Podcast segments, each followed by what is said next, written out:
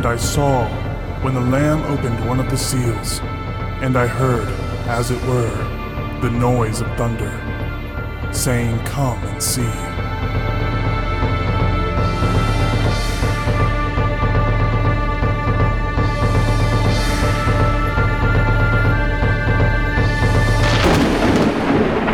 Thunder Radio with Christian J. Pinto.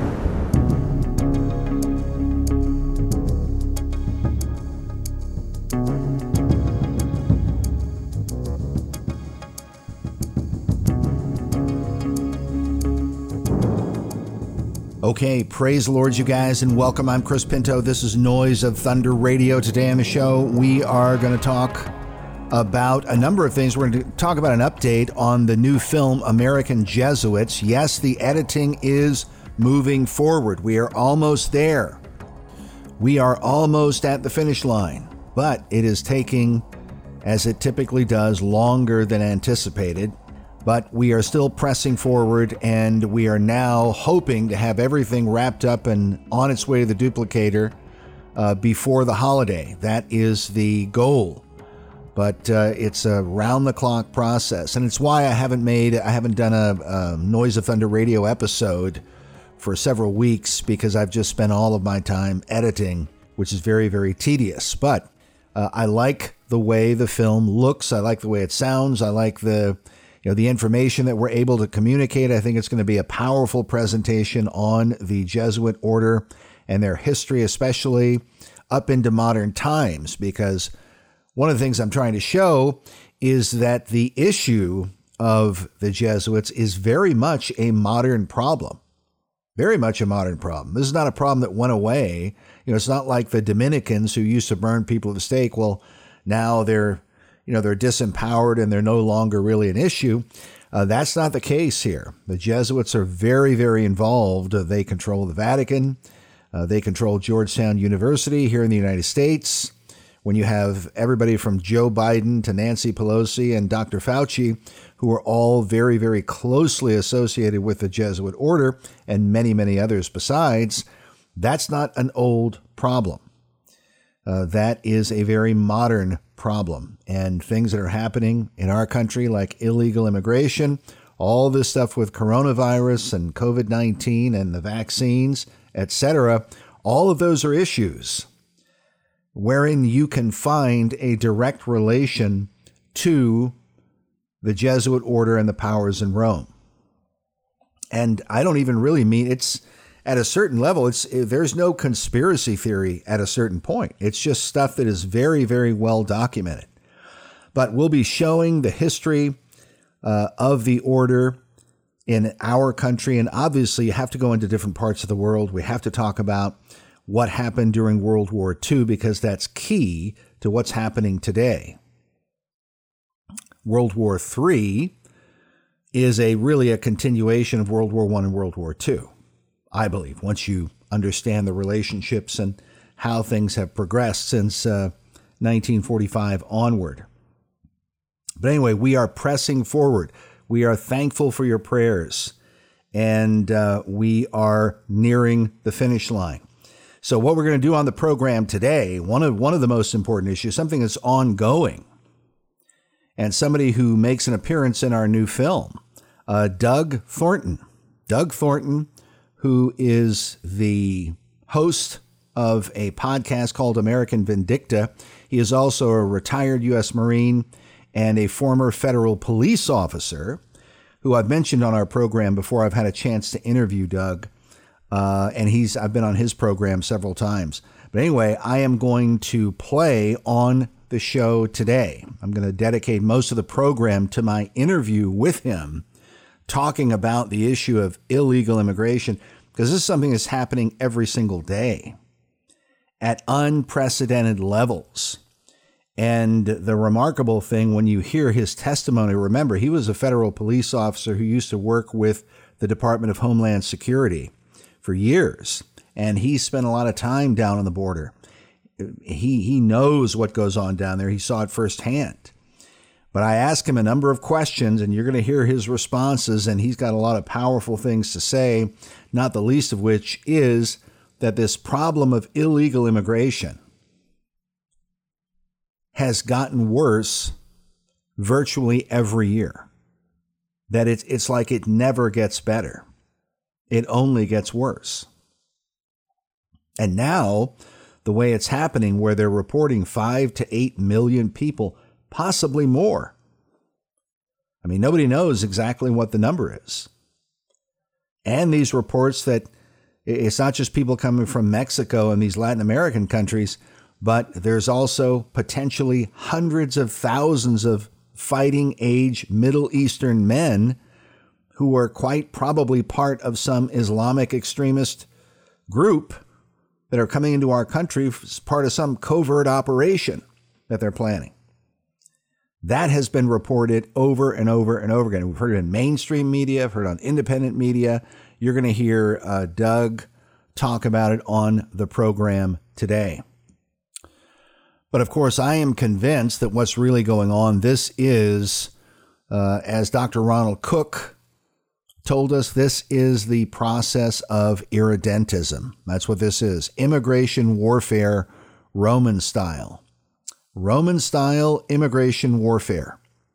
There is the Hijra, that's the Islamic jihad or immigration jihad from the Islamic perspective, and then irredentism, that is the Italian version, but it's one that Rome really is expert at, and we're watching it right now. Uh, we're, we're watching irredentism happen every single day. They're bringing the illegals. There's all uh, right now. They're using them to to push people out of hotels and things like I mean it's just unbelievable the reports that are happening. It's just like what was going on 5 and 10 years ago over in Europe, but now the same program, these same programs are happening here in the United States of America. All right, so before we go to our interview with uh, Doug Thornton, I want to read, I want to remind our audience what do I think is going on? I think what is happening is partly explained by chapter 1 from the book of Isaiah. Chapter 1, the book of Isaiah, and I'm just going to read some selected verses here. Verse 2 Hear, O heavens, and give ear, O earth, for the Lord hath spoken. I have nourished and brought up children, and they have rebelled against me. Verse 7 your country is desolate, your cities are burned with fire. Your land, strangers devour it in your presence, and it is desolate as overthrown by strangers.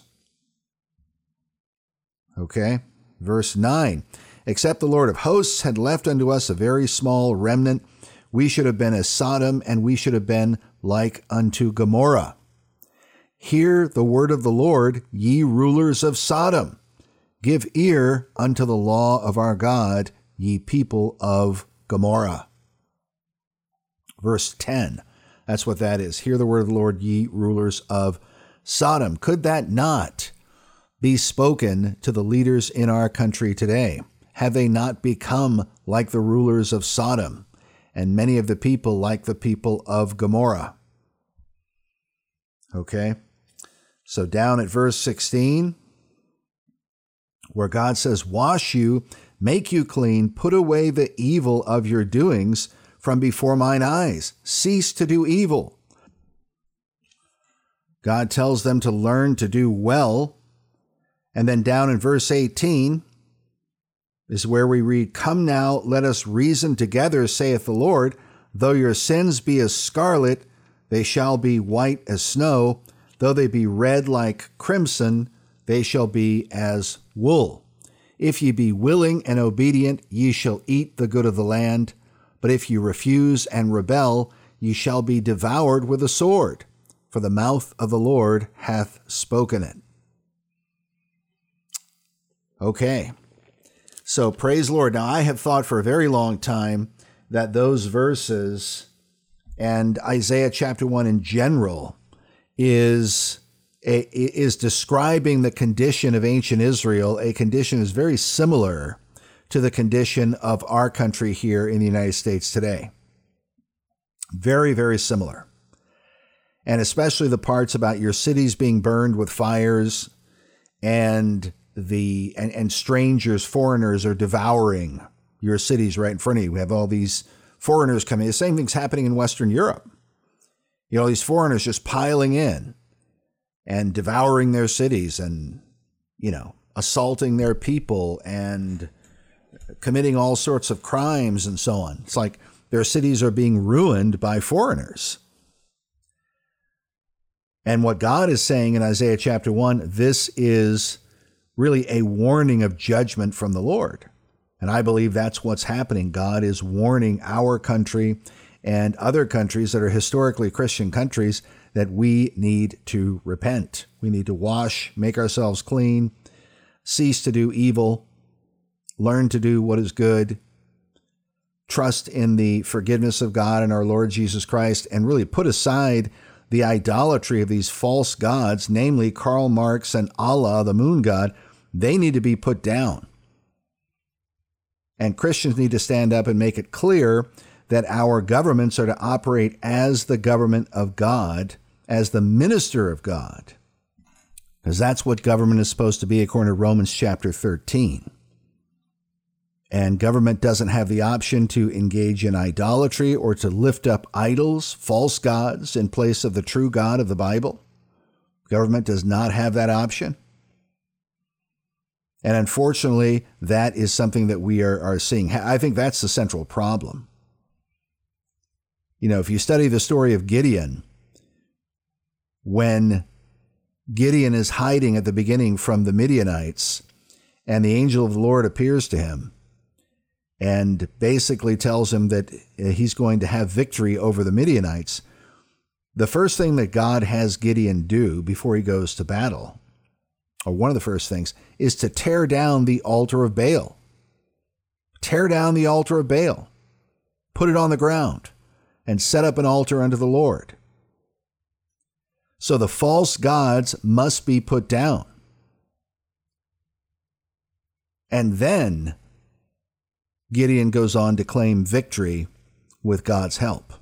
Praise the Lord. I think that is a picture of what needs to happen because in America, we never accepted the idea that some other religion was somehow or other co equal with Christianity. That is a 20th century invention. Now, it's an ancient pagan lie that has been resurrected through groups like the Jesuits, the Freemasons, the Skull and Bones, and others. But it is an ancient lie and one that in our country we've never accepted at a national level.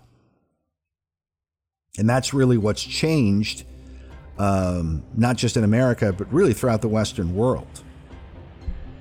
All right. So, with all of that in view, we are going to go to a commercial break. We're going to take a brief break, and then we come back. We are going to hear our interview, my interview with Doug Thornton of American Vindicta, right after this.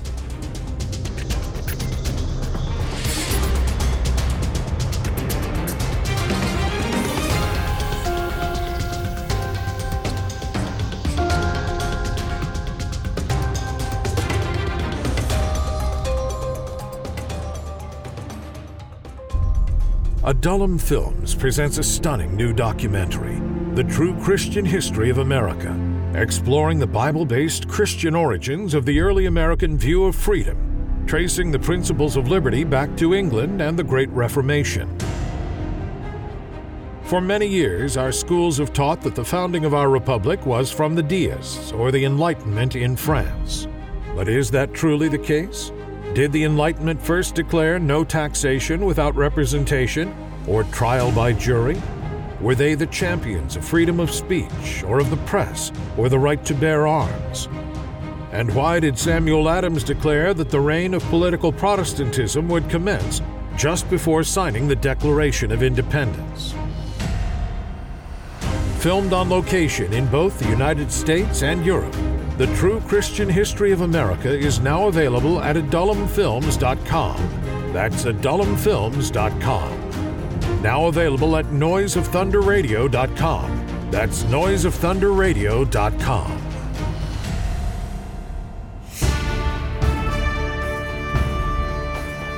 Adullam Films presents an exciting new documentary, Bridge to Babylon part three in an award winning series on the untold history of the Bible. Dr. Jack Moorman calls it a masterful presentation of what is the single most important issue facing Christians today the defense of the Bible as the Word of God. Why was the Bible changed in 1881? Why have so many churches abandoned biblical inerrancy? And what direction are scholars taking the Scriptures today? Learn the truth in Bridge to Babylon, the sequel to A Lamp in the Dark and Tares Among the Wheat. Bridge to Babylon is now available at noiseofthunderradio.com. That's noiseofthunderradio.com. Noise of Thunder Radio.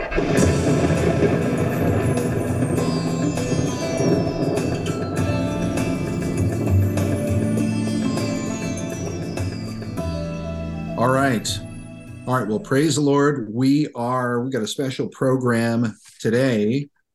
We're going to interview a former federal law enforcement officer, Doug Thornton, who is a, a former U.S. Marine, former federal law enforcement. Has spent a lot of time working down on the Mexican border. We're going to be talking about this whole immigration crisis going on in our country right now with the with reportedly millions millions of illegals coming across the border changing dramatically the dynamics of our country quite deliberately so many people believe and what that means. But i want to bring doug on the program and we're going to ask him a series of questions what he thinks about what is going on.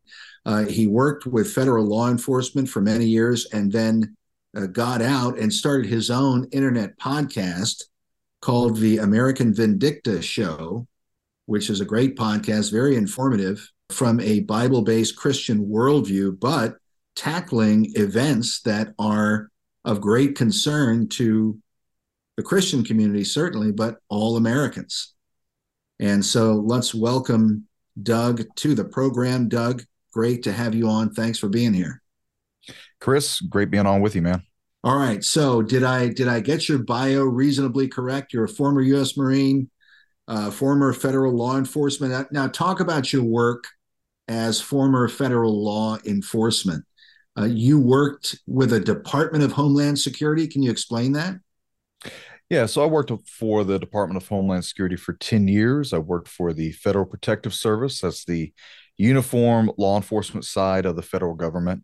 Um, for the last four or five years before I got out, I was on a special response team for the federal government. We were called the Rapid Protection Force. We did things such as uh, natural disasters, um, big riots, um, high risk court cases, protection details, and also many, many times we went down to the border to assist our sister units from Border Patrol and CBP for their border operations. So I spent quite a long time um, in Texas along the southern border, going back and forth, and um, yeah, it's a it's a mess. It's a mess down there. Do you think the situation we're we're seeing all of these stories? We're seeing independent journalists down at the border, and what they're reporting, the the massive wave of illegals that are coming in it seems like it is worse now than ever before. Do you think that's true? Every year it gets worse. If you if you take a, a rough estimation that for the last 10 years we've had a million people cross the border either illegally or coming through here um, and just slipping the system, then that's easily 10 million people. But what we typically say is for every million we don't catch, there's two to three million that get by. So if we take that estimate and then we flip it on its head, we're easily in the last decade at 30 to 40 million people undocumented, not counting people who came here legally and did it the legal way, but 30 to 40 million people undocumented. That's my rough estimate. And there's plenty of Border Patrol agents who'll say the same thing. And you don't know who they are. Many of them are multiple time felons, pedophiles, uh, torturers, rapists, human traffickers, gun traffickers, terrorists, known cartel, um, known gang affiliates like the MS 13. and then you you know that's just uh for the most part from Latin America. And then you have the the other part. The other part is you have the Russians, you have the Chinese, you have people from the Middle East coming over here, many people from Africa coming over here. In 2018, whenever we had um, the big border surge, I was on the El Paso sector. And in one day and in one hour, we had 3,000 people show up where there was 20 guys working. So what can we do with that? Not very much. And there's no backup. There's really no assistance. Um, the soft soft side housing units that we have to store these people in are at the max capacity. You also then have other problems like diseases that come across. But one of the things that seems to slip the mind of Congress, though they know, is the amount of terrorism that comes across the border, the amount of known terrorism that's being found coming across the border that the FBI blatantly turns the other way. And I have my sources on the border, and I have been told that there has been multiple times a day, a week, where you will have men of fighting age in large groups 5, 10, 15, 20 in a group and they will all be from the Middle East and they will appear to look Hispanic. They'll try to change their identity to look Hispanic. They'll be caught, they'll be documented. It'll be turned over then to the FBI, and the FBI will say, let them go and let them proceed into the interior US so that we can monitor their movements. Now, I don't know about you, but one of the simple forms of uh, having a definition for invasion is un untold amount of people being granted access into the country against the will of the people there to deteriorate the laws and the customs and procedures of the people. Now, after that, if you are in the legislative system or the executive branch and you willfully allow that to happen, knowing that you're bringing disease, crime, terrorism, and sex slave trafficking to include many children trafficked, not just into America, but from America and then out of America, then you would be more defined in a traitor by that term. But yet, Chris, it's not really talked about on mainstream media. And you know why. There's a Mockingbird project as to why. And I try to give a voice to law enforcement who doesn't have it because they're still working and they know what happens when they speak out. Um, but what's I know the view, what's the view of most of law enforcement in your experience? How do they view this? Do they see it as you say, we're being betrayed, or what are their thoughts? Most of them say that. Most of them say this is just ridiculous. Um, a definition that I was given by a captain that I knew on, on Border Patrol. Um, this was in 2018. He said, trying to defend the border is like trying to catch a waterfall with a paper bag. Just doesn't make sense anymore. And and that little analogy stuck with me. And when you have a million people coming across into, you know, Eagle Pass, Texas, um, which, you know, small little country Texas towns, they can't sustain these amounts of people. So when they get there, they're temporarily housed, which means typically they're temporarily housed underneath overpasses until buses get there and then they're bussed. And from there, you know, to where? It used to be when we would catch these people, we would put wristbands on them. We would, you know, time and date, event numbers. These, this is the amount of people we have at this one point in time, and then we take them to a processing center. Where, you know, we get all their information, running their background checks, um, and then from there, you know, they're released. But that's not even happening anymore. That's not even happening. So we're not even identifying who's coming over here. Now, I will say this, the the procedure has always been if they're Mexican, then they get put on a bus and sent right back over into Mexico. But no one else anymore. Now, I don't even know if they're doing that anymore. I'm, I'm sure they still are. But um how many how many I, I want to backtrack here for a second. You started to mention the terrorist element. And, and you talked about that, how these guys are coming from the Middle East. they're pretending to be Mexican, they're changing their garments and whatever. Do you believe that there is a a, a plan that is in motion because you think they're sending people over here, these terror groups, Al Qaeda or ISIS or whoever? Uh, absolutely. Another attack? Yeah, absolutely. It's eventually going to happen. Um, two stories for you. For one, I caught a Lebanese guy who was in a group of Hispanic people. Um, he did everything he could to his hair, the way he groomed his eyebrows and his beard to look more Hispanic. Uh, wore a soccer jersey. The problem is when we were giving them orders in Spanish, he wasn't following them. He was just following the crowd. And we started to pick up that behavior. And so, you know, we kept telling him different things in Spanish and he wouldn't follow exactly as everyone else was. So I kind of got curious and I have seen this before. So this is why I had experience in it. And I gave him some commands in simple Arabic and I'll be damned if he didn't listen immediately. Told him, put your hands up and turn around. Hey guys, watch this. Put your hands up, turn around. Um, you know, Erfeidek is what it's called. Turn around, hands up. And um, he did it. And so that's when we got to talking. Where are you from? He's from Lebanon. Well, why are you here? You know, he just shrug his shoulders. They'll never give you the reason because you'll never see you'll never see the men, the women, the children, the elders. What we see, Chris, are large amounts of fighting age men, 16 to 60, fighting age men.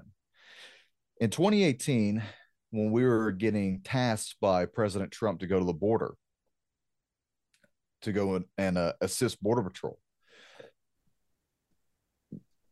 our agents briefed us on a piece of information and it was one of the leaders from Iran.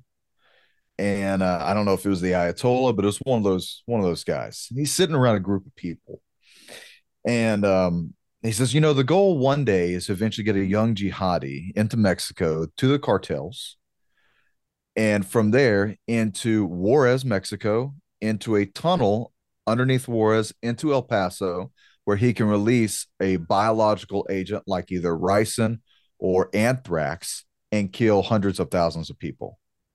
And then everyone clapped and cheered, Yay, what a great plan, sir. Um, we knew then that was happening. But 10 years prior to that, this has been happening. InfoWars broke a story with Joe Biggs, who's now a political prisoner. Um, many years ago, back in 2015, 2016, when I was still um, working in South Texas and they were finding mosques along the border in in Mexico. Well, now instead of mosque, you're finding small Chinatowns that are popping up, and we're finding Chinese pattern military rifles along the border now that the cartel are using. So there's a buildup of something, and if you ask my honest opinion, it's a buildup of everything. It's not one group, it's all the groups. It's not just the Chinese and their fentanyl, it's their people as well. Now, we don't see as high an influx of Russians, um, probably because Ukraine is a more of a priority, but that doesn't mean that they're not being slipped in. Um, but you do see a high amount of Venezuelans, you do see a high amount of Cubans. Now, you take these people from socialist communist countries and they're men of fighting age, and they are bussed here. They didn't walk, they did not walk here, they were bussed here. Who busts them? George Soros. Um, in 2018, we were finding leaflets and $500 prepaid Visa cards by George Soros. And then we were finding leaflets um, from a, a former Texas politician, Beto O'Rourke, of how to get into the border and how to get past DHS, how to come up and talk to us. So if they have their affiliates from that political group in Mexico City and in you know Panama and elsewhere in, in Central America, what else is there? Who else is there? And what all can you get there? I mean, the tunnels alone, you can drive 18 wheelers through. Some of these tunnels, the Sinaloa cartel will go to the Sinaloa mines, the silver mines in the Sinaloa mountains. They'll take miners and they'll make the miners go and dig the dig the mines, and uh, then they'll kill them, and then they'll go and grab the next group. And if they don't do it, they'll kill them. They'll kill their family, and they will do it. Now, now you're you're talking about these these are tunnels underground from Mexico into the United States. Absolutely, from So then- Texas to California. So then, what? Why do and and what do you think about President Trump's idea of this wall along Mexico? Is the wall really going to have an impact, even if they can complete it? If they've got these underground tunnels that are so huge, couldn't they just take the migrants underground? Well, so that's a yes and a no question. More of them are going to come um, by the coyotes across the land than going underground. That's kind of like a special privilege kind of thing. Okay. Um, but the the wall was working. We saw the wall working. Um, my group was there whenever whenever the first border wall project started my group was there and we were there while the walls were being built. Uh, they ended up not going with the wall that we wanted. The wall that we wanted looked like it could keep out a T-Rex. But instead they went with these, you know, slats in the in the walls so that they can see people in there there's benefits to that. But would it have worked? It would have slowed them down. It would have created an obstacle. You know, it's you know, you put a fence around your house to keep out the dogs and the crooks, but you know, still people can climb over. People are very uh, ingenuitive. Um, but it would have slowed down the average person. Now, in El Paso, I remember we saw probably a 60, late 60s, maybe early 70 year old woman climbing with a, a, a freaking ladder up one of these walls. And we're like, don't do it, don't do it. And she jumped, broke both her legs. Um, so you, it causes all different types of injuries. Which, by the way, you paid for that surgery to fix her. By the way, um, it's it is such a burden, not just on law enforcement and not just on the civilians on the border, the U.S. civilians, but also our our economic system is being destroyed by these people because right now, Chris, you and I have to pay something called taxes. Okay you and I right now have to work for a living. God willing, we still can. There'll be an hour and day when no man can work, says Jesus. But these people don't. They get college degree, kids go to school for free, free food, free house, free phone, free internet, free laptop, sometimes free vehicles, free public transportation that is then given to them. Not in the greatest places ever, but now with Joe Biden's new program, they're going to start moving these people into vacant houses in suburbs. Eventually, the American people are not going to put up with this anymore, and that's that's one of my concerns is that when you push people into a corner, you are giving them two chances, two uh, two opportunities to either capitulate and bow down and follow the the masses or to fight back with everything that you have so you never have to do this again or die trying. I think So- we're coming to a point where that is going to be very applicable in our future. Do you believe then that we are headed for a civil war? Absolutely. Absolutely. Manufactured too. Absolutely manufactured. You have such tribalism in America, and I've seen it being in law enforcement. Um, you have a very, very hostile form of people called liberals and Democrats. And then you have the regular conservatives who just want to be left alone. Um, and eventually these two groups are going to clash. You see these groups clashing in 2020 at the riots. Um, but then you have another problem. You have distrust in law enforcement, a distrust in the government, and a distrust in the military. You also have a distrust in the economy. Uh, the economy's tanking currently as we speak. And now they want to get rid of the US dollar and bring forth the digital dollar, which leads us into the whole mark of the beast and all that. The, the critical infrastructure for the antichrist that is being created right now. These things, think of it as, as a pot boiling over effect. In order to get to that level where it is all about control, the 15 minute cities, Um, you know, your good behavior status online determines what you can buy, what you can drive. Can you fly? Can you take a boat? Are you allowed outside of your house that day? Then the amount of um, monitoring that we have from the cell phones, the laptops, the the cameras that are everywhere in every city now that report everything you do. Every keystroke is monitored, every email, every text message is kept in a database somewhere in the NSA that at any moment of time an intelligence agency can go grab it and then create a dossier on you and they already have most of your life. You can't not look at this situation now and say we don't live under a form of tyranny.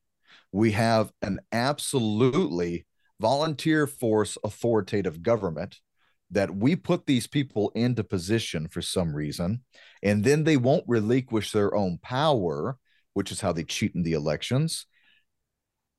If donald trump this is just one of many things if donald trump doesn't get reelected do you think the average person in america is going to sit back and not complain about it? And then from there do you think there's a small group of people who aren't going to take up arms about it January 6th was a precursor to what 2024 is. If you will think of it as this, January 6th was planned in 2016. If that's true, then 2024 was planned in 2020 in 2021 with January 6th. So I believe that they are planning and building up the, the pressure building in the pot for a violent reaction from the people. That's why you have things like the Patriot Act. That's why Joe Biden, along with the UN and uh, other international forces, are saying that we need to hamper free speech on the internet. Well, that means you and I go away. Then you have them coming after the guns. They want to come after your food. Um, they want to control all your movements. Remember, Barack Obama said you don't need an air conditioner, you don't need a car when he went to Africa. They mean that stuff and it is all about a level of control.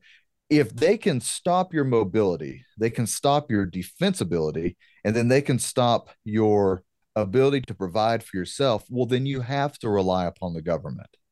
And if you have to rely upon the government for food medical shelter um, retirement all, all your money then you have to be a part of the system. And if you don't want to be a part of the system well then you don't get to buy, sell, or trade. That's why I've been saying this is every bit of what we see is the buildup of the infrastructure of the Antichrist. And the Vatican plays a large part in it, Chris. You know this. We have mm-hmm. NGOs, uh, non government organizations on the border that are helping uh, affiliate um, and, and they're helping to bring these people coming across the border uh, who are not all Christians um, they're bringing these people across the border and then they're funneling them all over the United States. You know, even to this day, in the United States, we have slave factories where you have people coming across the border by the cartel, and these are factories owned by the cartel. And they will bring these people and take them to these places. They'll have a little apartment or house for them, and they will work for free to death in these places to make stuff just like they do in China. That's mm. happening here in America. And then you have the sex slave trafficking. I mean, I can go on and on. You can't well, me, not let's, look let's, at this and say we're not in danger. Let's let's zero in on you mentioned the Vatican. Okay. I want you to, if you would, talk about your knowledge of the role of the Catholic Church and the Vatican overall on this illegal immigration issue into our country from Mexico to the United States? What involvement do they have? So you have you have entities like um, almost every Catholic church, um, and to include the Red Cross, that are all sponsored by the Vatican, controlled by the Vatican. They are the main culprits in moving people. It's always been a Catholic church shows up somewhere at midnight with a van when we got you know, a busload or two of illegals, and then they come and pick them up and they drive them away because they are helping the government with repurposing these people, bringing them to other places. Uh, in El Paso, there was a million plus square foot warehouse in the industrial park where Red Cross was set up and they had at least 10,000 beds in there for people right underneath your nose. You never knew it. These people are walking in and out. Beds? Oh yeah, 10,000. I've I've been in that facility multiple times. Dropped people off at that facility multiple times because when we didn't have the ability to put people in the soft side housing, the NGOs set up a new place and they'll go to the industrial parks in your city. And if there's a big 100,000 to 300 million square foot um, warehouse, they'll set up in there temporary status for maybe a month or two and they'll house these people and then they'll close down shop and they'll open up somewhere else. And we we monitor these things. We we know where they're happening at. By by we i mean the government knows um, in El Paso, right in the heart of El Paso, there's a no go zone where you had at just a couple months ago hundreds. I know because my guys were on the border and they were working this. Um, you have hundreds of people that were roving the streets of El Paso in gangs of hundreds of men, teenagers and men, harassing people, um, assaulting people, raping people, killing people, robbing people. And the Sacred Heart Church, which is on 602 South Oregon Street, was right there the entire time. And that's where these people would meet up. That's now, where they what, would meet their handlers at. What is the Sacred Heart Church? That's a Catholic church? That's a Catholic church. Yeah. Is that the the church you sent me the photo of? Yes. Yes, it is. So is that a Jesuit church? Yes, it is. That is actually a Jesuit church. Do you do you was there anything about the Jesuits in particular down at the border that you learned or that you have learned while monitoring this whole situation? Just their involvement. Um, the more you pay attention to these things, the more people pop up and the more and it's not like they're new, they've been there the whole time but they they obviously are controlling movements and by movements i mean you have to you know this is a huge logistical lift you have to pay for the fuel you have to get the buses the vans the drivers um, either volunteer or they're paid and then you have to be meeting with uh, you know border patrol at these pickup stations and then from there where are you taking them sometimes they take them halfway across the country and they just drop people off and they'll come back and then take them to another spot. I don't want to say it's equal distribution across the country. Me personally, I can't prove this, but me personally, I think these people are being strategically located. Now, they go to all Democrat cities. El Paso is a Democratic city. So, so you believe then, and I, I know this might even sound like sort of a obvious kind of question, but you believe that this is all deliberate. These are not. Do, do you believe that these are poor refugees that are coming in because they're uh, destitute or something, or do you believe that this is the planned invasion of the United States of America? I would tell you both. I would tell you both. You know, one of the problems with Americans, and I saw this on the border, is you get you get this uh, detachment from people and you're like, oh man, these people are just coming here to, you know, to suck off of our system. Well, many of these people are coming from war torn countries, very poor countries, and they will risk anything to make a better life for themselves and their family. Now, that exclusively is for the families. But when you see hundreds of men in, in a ranger file, you know, single single line walking up to the border who are you? Where did you come from? Do you not have work? Does your government not take care of you? What about your families? Who who's a father here? And you know, many of them, I believe, I believe, and I, I've talked to a few sources. Um, I believe that many of them are either told or paid to come here. They're given a temporary job and they're just here to wait for the inevitable day that they're activated. That's what I believe. And I know many law enforcement officers who believe that. And I know folks in the Pentagon who believe that. You cannot deny that. What do you think would happen if 2 million American men showed up right now in Beijing?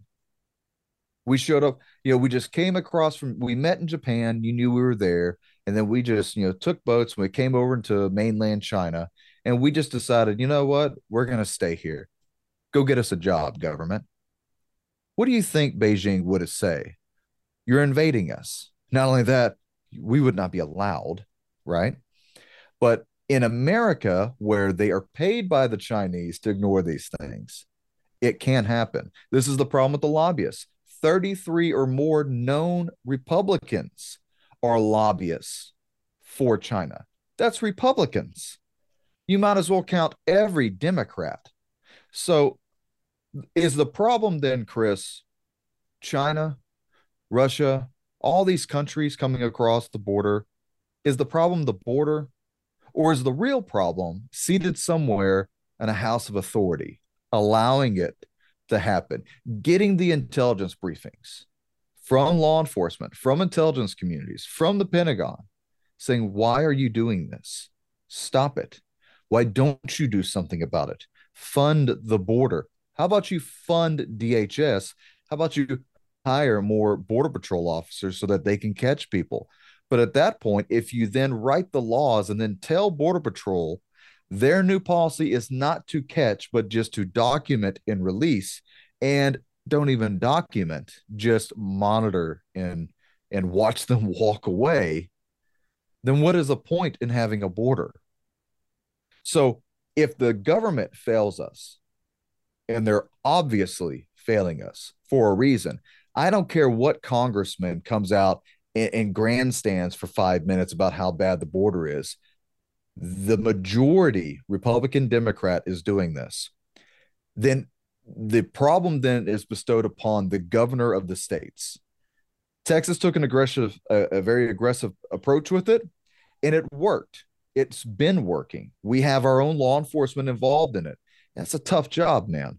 Um, we are we are monitoring and, and patrolling and observing our own border. We've set up obstructions for our own border, and then the Biden administration sues us for setting these things up and says you need to remove them. And Greg Abbott gave them the middle finger salute, and we haven't removed anything. It would take California, Arizona, and New Mexico and Texas together in a confederate of states to say we shall control the border and protect our civilians. And if you're not going to protect your civilians, then the problem goes to your local government, your state government. And that means the problem has been we, the people, the entire time. That's why I'm saying you're going to force people to do something that you know that they will do. And then it'll be a aha, got you, catch 22. And then they'll prosecute we, the people. That's the way I see this happening. And, and it's this inevitable uh, approach of a, a, dog chasing its tail, and every time it bites its tail, it gets mad at itself, right? Eventually, we're going to have to do something about it. But currently, if we're not, we're being invaded by disease, we're being invaded by criminals, we're being invaded by terrorists, and we're being invaded and having our jobs going to other people. Um, Social Security in probably 10 years is not going to be there. That means you and I aren't going to get Social Security. Um, many other benefits are going away. They've even said that they want to come after veterans' benefits, and I'm a I'm a U.S. Marine veteran. They want to come after our benefits to help pay for not only Ukraine, but also the people coming across the border. I could complain for weeks, for weeks, but nothing's being done about it, Chris. Hmm. Well, all right, you you started to mention or you mentioned people coming across the border and waiting for a special day. Are you talking about Middle Eastern type guys coming across waiting for a special day? Can you elaborate on that more? No, I think we need to we need to broaden the horizon of the threat. The threat is communism. Okay. Um, most of the countries that we invaded that are Middle Eastern Did you know that those were communist countries, socialist countries? They all Mhm. have this weird thing in common: socialism and communism and authoritarianism. Um, and all by the way, all those countries now are BRICS nation alliances too. So I see this as a quasi BRICS nations invasion allowed by the US government, and Canada has its bigger point to play in this as well. This is also happening in Canada. Um, most people don't know this. You can take a flight from Mexico, direct flight into Canada, and then just walk right across the border. So, um, I think the inevitable goal is the invasion of America, and then you you know you you cut up the the Thanksgiving turkey as you need to. But why stage a war? Why float across an invasion force of people when this is if I was a diabolical person and I wanted to take down America, this is what I would do. I would pay your politicians to allow my army to come across. And since it's too hard and too obvious to bring my army from Beijing and from um, uh, St. Petersburg and Moscow over to Mexico, then we'll just hire our friends in South America who are all on our side and we'll send them up first. And that'll be the initial force. All you need is an initial force of people. And it takes these two or three things. If you're going to be wise about this, you would cut the power, you would black out America. If you're going to be very wise about this, you would then take that invasionary force and you would have them take over the border towns and the border patrol checkpoints. And then they would create a DMZ for themselves, uh, a demilitarized zone, which would actually more be just a militarized zone for the next next group to come in. And that would be a mechanized group. That mechanized group is the cartel. So, with the cartel's involvement, which is just as well established as the US military at this point, um, with the cartel's involvement, and then with uh, all these other multiple countries that are here, you can cause a lot of damage. You can secure the southern border. And if America's blacked out and we're in World War III status, you can probably bet that there are forces that are going to be rerouted into Mexico, and then they're going to drive their tanks, their artillery, and everyone else straight up to uh, straight up north into the southern border. And that's just one of a beginning phase of a pincer attack. Same thing can happen from Canada and down, Mexico and up. And then eventually Russia meets on the East Coast and China on the West Coast. And now America is surrounded. I mean, at that rate, this is one of the things that Dr. Peter Vincent Pry warned about with an EMP disease, famine, civil war, and then, you know, just the brutality of not having law enforcement around anymore and no more power. America would be dead in a year and you can walk right in and take it. That's what I think the future is if we don't do anything about it. But what can you really do about it? Wow. Wow. All right. Um, Doug, I think this has been great. Been very, very good. Now, anything more that you can add about the role of, oh, do you know of a document called Strangers No Longer? You know this document? No, I do not. Oh, it was it was engineered years ago between the Catholic bishops in America and the Catholic bishops in Mexico. But it was it, the the whole purpose of the document was to facilitate the idea of strangers no longer. Well, we're going to import all of these people from Mexico into America so that we're no longer strangers. That's the idea. It's sort of the kind of this humanitarian invasion. Uh, It would appear it's working. yeah, yeah, that's the approach. You know that it's all about love and humanitarianism and uh, embracing people who are different and this kind of thing. Do you ever do you ever think that the Vatican is coordinating this with the United States government? Oh yeah, I totally believe they are, and I mean I think that's why they wanted Biden in the White House. Biden is a Jesuit. He goes to a Jesuit church. Uh, he's been, you know, uh, close to the order throughout his life. His family Bible is specifically a Jesuit Bible. And uh, I think he has a long relationship with the order. He was, uh, his uh, inaugural prayer was done by a Jesuit priest. And then there was an inaugural mass that was done by yet another Jesuit priest. And so he's very, very close with the order. They run Georgetown University. That's where they train the spies for the CIA. And yeah, so when when you sent me some couple of months ago that photo and you said your guys down there, they said this is the church where all these illegals go. And I went and I looked it up and it's a Jesuit church. To me, it all fits together. It all makes sense. I think they are they are engaging in what Dr. Ronald Cook calls irredentism, and that's the uh, the Italian word for immigration warfare. Yep. So to me, this is this is very similar to the Arab Spring. During the Obama administration, we had the Arab Spring. We had people from Africa that fled is is the word that they use um, up into Turkey, and then from there into Europe, and then they spread all the way out to Scandinavia, and now I believe it's Sweden has uh, one of the cities in Sweden has the most hand grenade attacks upon any other city in America or in Europe. And I mean, we're talking Sweden, Sweden, right?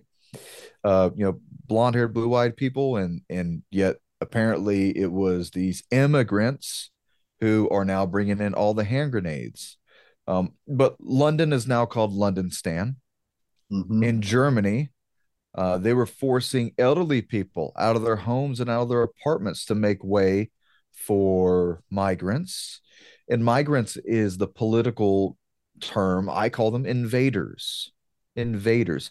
There is, it used to be, I think it was parts of the eastern side of France were no go zones.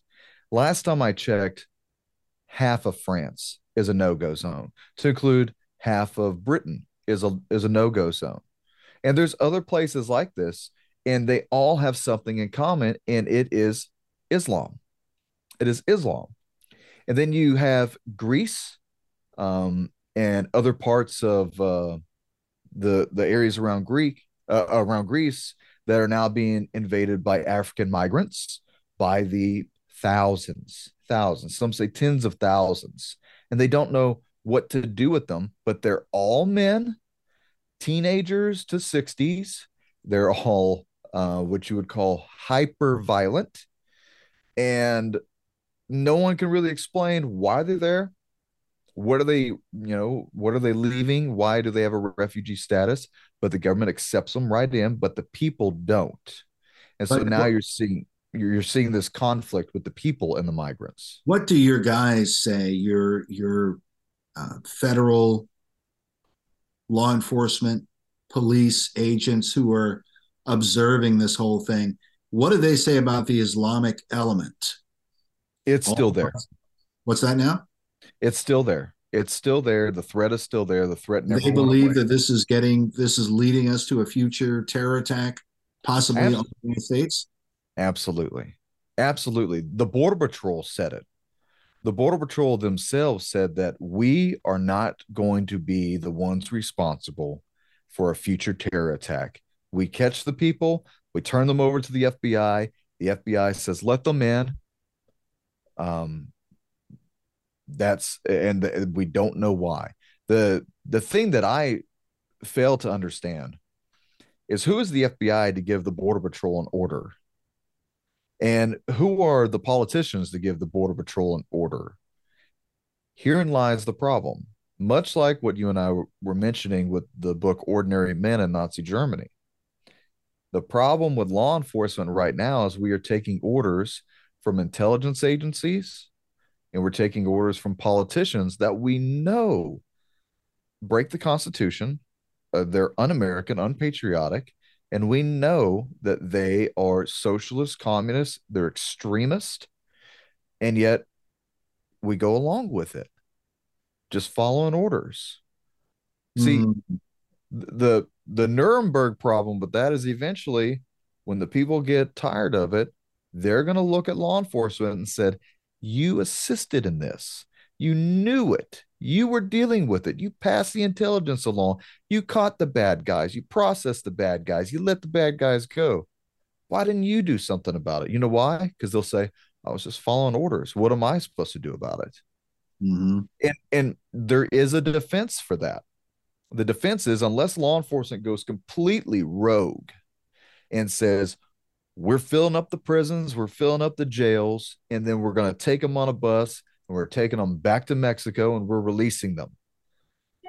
Even if we tried to do that, that would depend on if Mexico took them.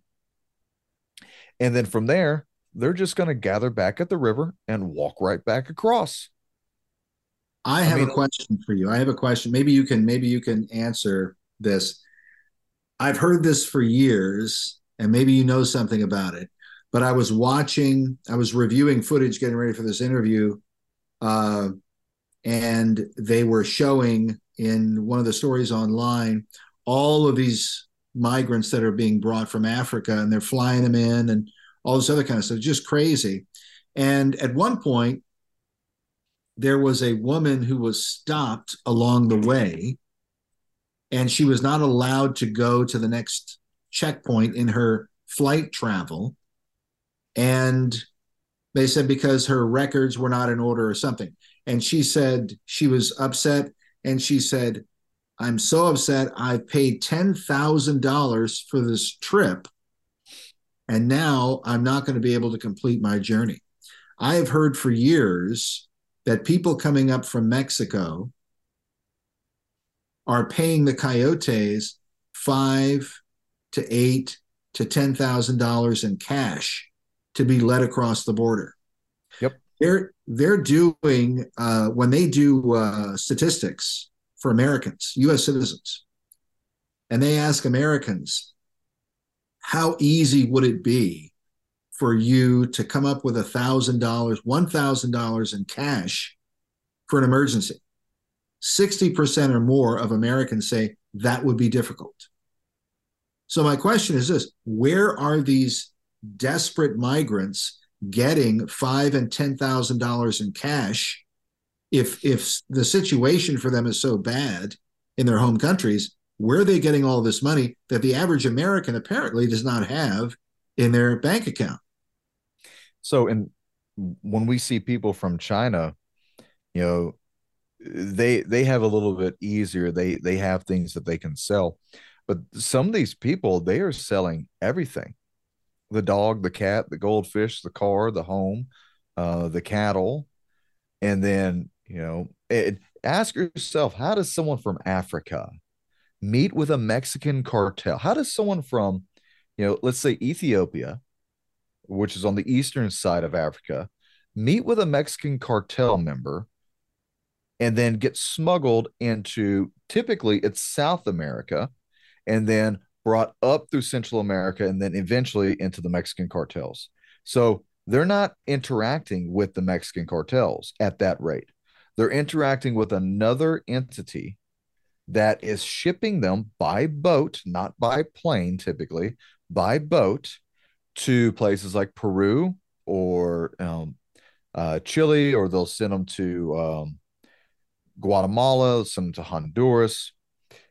Typically, from what we've seen, is that they're being funneled into South America, like Colombia, and then they go north. Most of that is funded by George Soros and American politicians and NGOs. There's an entire NGO setup to help people smuggle people. That's called human trafficking into South America and Central America and then up the border. Now, when they get to Mexico, they have to get the permission from the cartels. And it's all too easy. They meet these people typically, you know, in the center of Mexico or, you know, from Mexico City, they get sent up. Um, a lot of times they are bussed in uh, in Greyhound buses, tourist bus, and, and then they are sent into you know one of the many different states um, along the border of Mexico and from there, they're dispersed. The cartel meets them right there at these bus stops, says, okay, you guys come over here. And the American NGOs set up way stations for food, water, cell phones, um, giving them money, which is all paid for typically by George Soros foundations. And then right there before you get to the border, it's let's say it's typically $8,000 a head. One coyote can collect $80,000 for a couple hours of work, four to five times a day. A lot of money. That's unbelievable. And and that is if I don't know how to do this math right off the top of my head, but let's say if a million people cross the border and each person paid $10,000 to get there, do the math. That's a lot of money the cartel is making. The cartel is a Fortune 500 company, and we've known it. We watch them, we monitor them, we observe them. They'll send us sometimes at these Border Patrol checkpoint stations, they'll send us an 18 wheeler filled with weed, filled with weed. You can smell it coming over the bridge. Then the dogs hit on it. And then we have a merry time tearing the truck apart. And it sucks us all in. And meanwhile, you know, the truck full of fentanyl goes this way, or the truck with a with a nuclear missile goes this way. We won't know because we're so busy with this one thing. Or, you know, the vehicles going south with weapons and, and ammunition and uh, and people and money and then you have things coming north, coming south. It's not hard that, anymore that, to do that, this. Because when you talk about the fentanyl, uh, let's just address fentanyl very quickly. The reports that I'm reading, is it correct to say that they are disguising fentanyl to look like other drugs and shipping it into our country to trick people into taking it so that they'll take it and die? Well, a lot of times fentanyl gets to the border and then is the cartel will create something else out of it um, so that it looks like candy and then it's sent north. Are they um, doing it deliberately to kill people? I mean, why not? You know, it kills people. You know, it's the most addictive drug out there next to pornography. It's the most addictive thing on the streets. So I mean, it's it's killed a million people or more easily, and it's currently killing a million people or more. And next year it'll do it again, and then it'll do it again. And it fentanyl comes from China. Only one place creates fentanyl, and that's China. And your government knows that. Your Pentagon knows that. Your intelligence agencies and law enforcement agencies know that. And no one says anything about it except you'll see Matt Gaetz or maybe some other Republican who at least has a brazen pair who will say, We're being killed and China's the one doing it. It takes more than just a Matt Gaetz or or one or two other Republicans out there who actually has some sand to stand on um, to do anything about this. But once again, go back to lobbyists. How many of them are bought and paid for?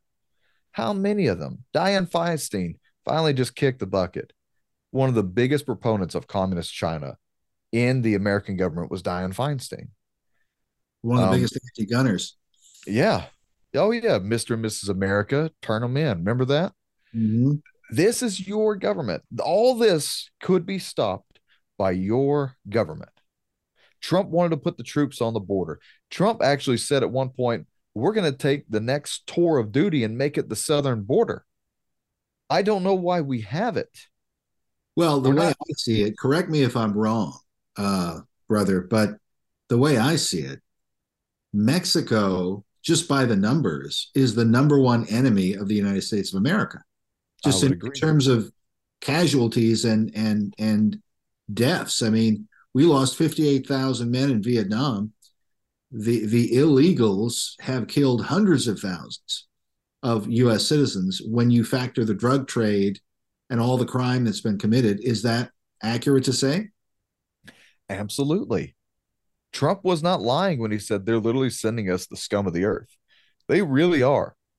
Because the the average man and woman and, and family units can't make it here. And you know, by the the the UN standards, if you're a refugee, you have to stop in the first country that ex- that you know accepts the refugee status. That means Mexico, but they're not, and we know that they're not, and yet we allow them in. Look what Biden just allowed all the Cubans and Venezuelans over here, all the communists and socialists, as I like to say. Hmm. Um, and the majority of them are are men of fighting age.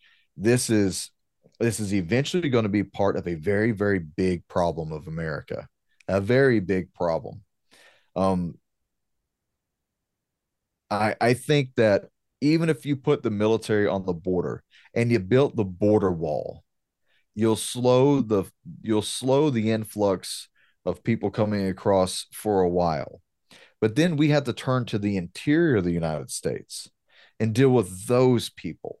And I I will say it, deport them. Deport them back to the country they came from. And Yeah. every single criminal organization I'm beyond uh, I worked in I worked for the Federal Bureau of Prisons, uh, Department of Justice for a while. And I'm beyond at the rate of saying that, you know, all of our prisons are at max capacity. We don't have anywhere to put you. So, if that's if that's the case, send them to Afghanistan, man. I don't care where you send them. You, you know, you wanted to come here? Great. We're going to parachute you off into, you know, the Sahara.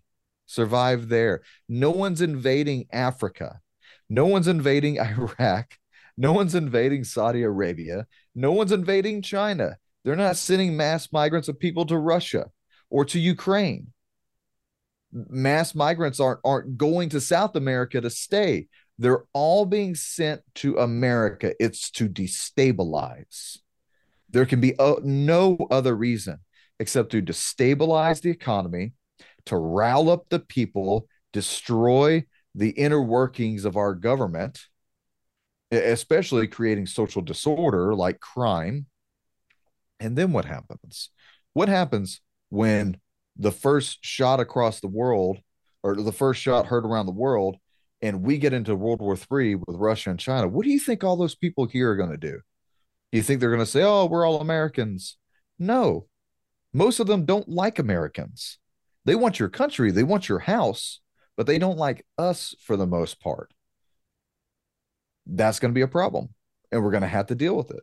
And it's going to be a problem that the government, our government, knows will happen, and I believe is preparing, along with the UN and NATO, to move in on America and to seize control to restabilize America, just like we did with Iraq we destabilized Iraq. We took out the power. We took out the people in charge and we killed their economy. And then we allowed warlords. Then we moved dozens of different nations, militaries in on Iraq to stabilize that nation. And we didn't leave for 20 years. That's America's future. That's it. Wow. There can there can be no other reason for all of this. All right. So, can you sum up then your view? What should God fearing Americans do? I get asked this question a lot. Can can you give me, and I know I'm putting you on the spot here, can you give me a 60 second answer? Yeah. Oh, absolutely. Um, worry about the oil in your lamp. That's what I tell you to do. Um, worry about your relationship with God, preparing the stores of your house, so storing up your beans, bullets, band-aids. Um, get in good shape because when the power goes out, you're going to walk, and most Americans don't know what that means anymore. And building up relations with people around you and recreating a, a community around you. Most people don't even know their neighbors anymore. Um, because when America breaks down, tribalism will, will be enacted again, and we're going to look like the 13 colonies all over again. That's that's how America began, and that's how we'll end up as little bitty colonies. Um, and we'll be out there trying to protect each other. Suburbs will become their own cities, their own townships, until we eventually reknit the fabric of this country back together again. And only through I, I Chris, I, I dare say that only through getting on our knees together and praying to Abba Father to protect us, to to keep the sin out of our land and out of your home, that's the only way we will survive this. Period. You do you cannot raise up a, a 10 million man army to the border or to, to the White House and defeat this enemy. Most of us can't even stand together in the same church service because of all the different denominations you think will gather together. We won't. We will gladly stand different apart from each other now that that is i believe the sin nature of america has caused that one of satan's plots but i believe everything that's going on right now is going to be eventually to glorify god by his people because we're going to be taken to a wilderness and god exposes himself to his people in the wilderness just most of us aren't ready for that walk yeah that's about it all right, so as Doug said, that is about it. That is the end of that interview with uh, Doug Thornton. We're very thankful that we had a chance to talk to him. But that is going to do it for us today. That is our show. We'll stop it there. But we will be back next time as the Lord leads us. Until then, God bless you guys. I'm Chris Pinto, and you've been listening to Noise of Thunder Radio.